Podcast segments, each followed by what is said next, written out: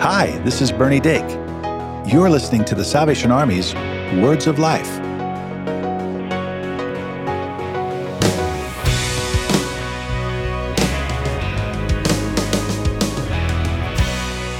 Welcome back to Words of Life. I'm Bernie Dake. And I'm Cheryl Gillum. This is our final episode in our series of interviews created by our friend EB. Throughout this series, EB has interviewed people of all walks of life to find out how God is doing incredible things in their lives and communities. Today, we hear from a good friend of ours, Bernie. The doctor. The doctor, Dr. Adely Charles. Yeah, Adely is one of the sweetest men on the planet Earth. 100% agree. It, to know him is to love him. He is uh, the son of Salvation Army officers from Haiti, originally living in Florida. He's now a, a husband and a father, and uh, he has a doctor of worship studies, mm. which is pretty impressive when you think about it. He's a freakishly good guitar player. Mm. I mean, the guy's fingers just work. It's a gift from God. There's no other way to describe it. And when he's involved in the leadership of worship, or teaching people about worship. Uh, he's just so engaging, and. I, am I'm, I'm grateful to know him. But I'm more encouraged for our mm. listeners to get yeah. to know him. We can't wait for what EB brings out of him. Yeah, can I just say that? I mean, he lives it. It's not even when he's teaching. Like yeah. this, this is just who he is. He just exudes discipleship and worship, and you know, so you can't help but just kind of be enveloped into that. So I hope that you're feeling the love because there's no other way to talk about Adely but mm. do it with love. And, and I hope that you're encouraged by his testimony as well. I would say get real about where you're at. Don't, don't try to put up a front. If you know you have sins that are keeping you from drawing closer to the Lord, repent, which means turn away from.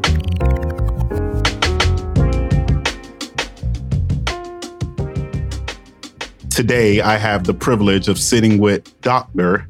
Adely Charles. How you doing, Doc?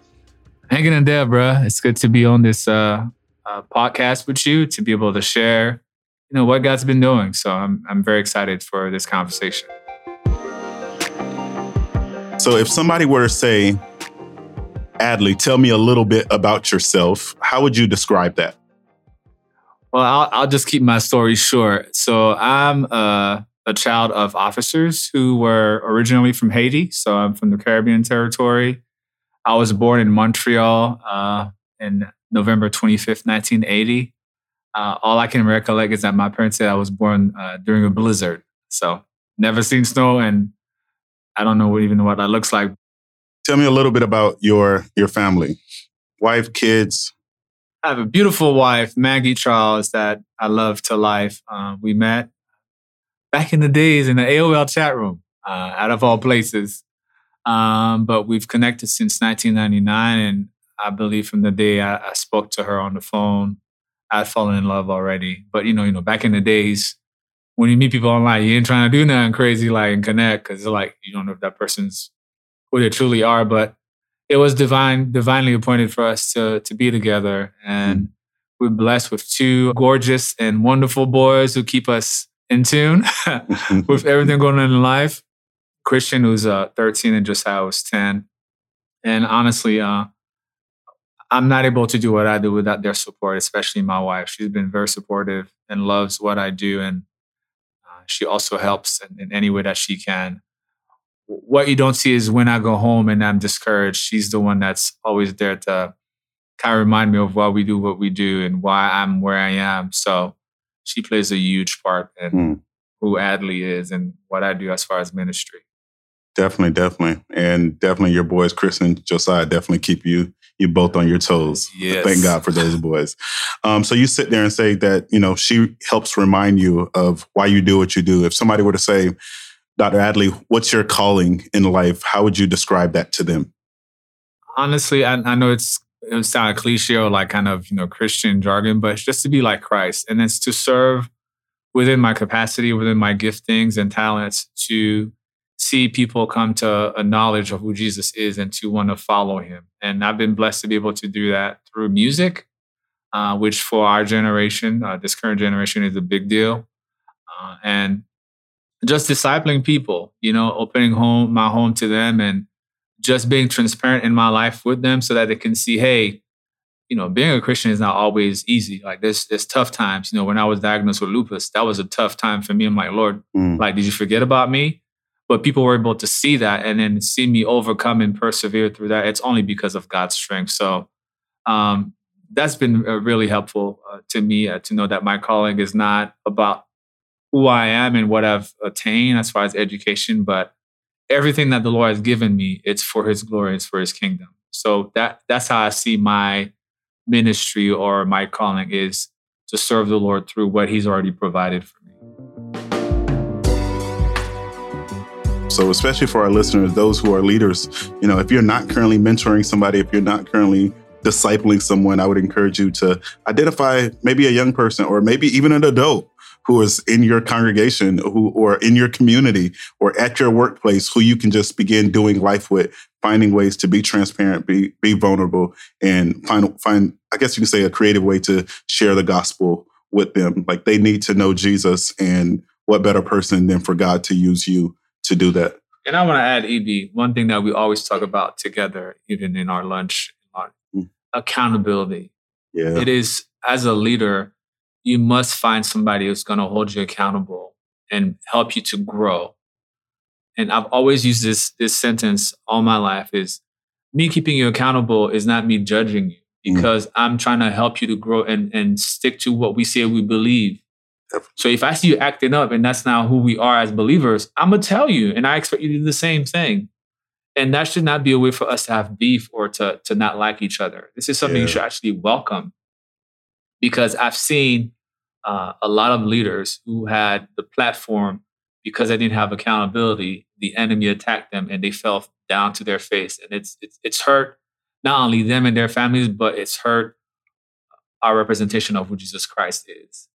Definitely, yeah in those moments, right, when people aren't being held accountable, as he said, it, it, hurts that representation of who Jesus is for other people. Now, us who know Jesus, we know that there's people who are fallen, but people who are still struggling and people who are, in a sense, shallow Christians, it's hard for them to begin to figure out how to live when people who they've entrusted their livelihood to, so to speak, who they've seen grow up in the church, who they've seen pour into them, who they told them this is the way you should live, and they go live a different way. And it's just like, well, if he did it or if she did it, then you know, why can't I do the same way? And that's why we always have to try to find ways to point people to Jesus and not necessarily to point them to our pulpits and our platforms because we can easily fail, but we have a Jesus who we know who has not failed and will never fail. And that's, you know, that's his word and he lives by that truth. Adely, you had the opportunity to see a lot, to do a lot, to experience a lot. But I know within the past few years, one of I won't necessarily, it could have been a challenge, but it didn't seem like a challenge because from my understanding, you made straight A's during this process, but you received your doctorate degree. Tell the people a little bit about, you know, that journey, that experience, what you got your doctorate in and what you wrote your dissertation in. So coming in as a, as an ADMD, even in the music department here, when Stephen Byrne, Major Murphy brought me in, I felt that I didn't have enough um, on the biblical side of things to be able to help people grow. And I'm like, I can't be that type of leader who's just going to wing it. I really need to know what does said the Lord to be able to break it down to people and they can understand what what it means if they ask me questions, for instance. And like you said, it was a hard five years, EB, every day uh, after work. Uh, I would spend time with the family, but from 8.30 to midnight, for five years in a row. Sheesh. I was studying. And my thesis was trying to find ways to help uh, leaders not fall into temptation and being leaders who are called and who understand what their calling is and to not allow uh, things to bring them down, such as pride and success. What is success in ministry? What does that look like? What is that? Accountability was one big piece. Again, uh, Sabbath, uh, taking time to rest in the Lord. And just so all these things I was trying to uh, come together. And then I wrote my dissertation on that. Uh, and the Lord was working in me at that moment, saying, Hey, you say you love me, but you have all these things that are not connected to me. So my life was kind of an example of how the Lord wanted to uh, use this dissertation to not only help me, but help others who are probably going through the same struggle uh, when it comes to ministry. Because in America, we're overworked. And the mental stress that comes with being a minister of the gospel, but also a father and, and a husband, and being a local leader at the church, it's a lot. Mm-hmm. And so just uh, finding ways to give good input and insight to people on how to deal with those impulses, uh, whether it be negative or discouragement, uh, and finding ways to have the body of Christ come and help support their leaders. This is kind of what the the crux of the thesis was all about, my dissertation.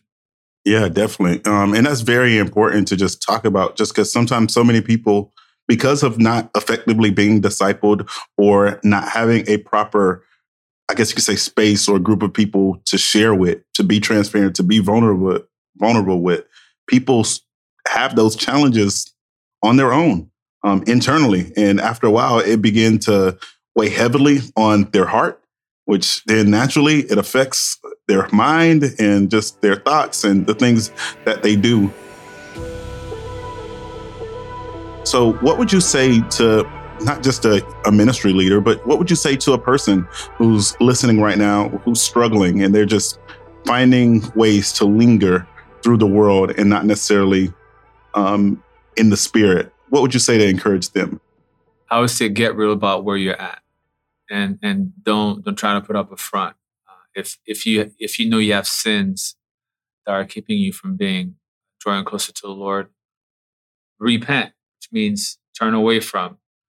And to be able to do that, you will need somebody to keep you accountable.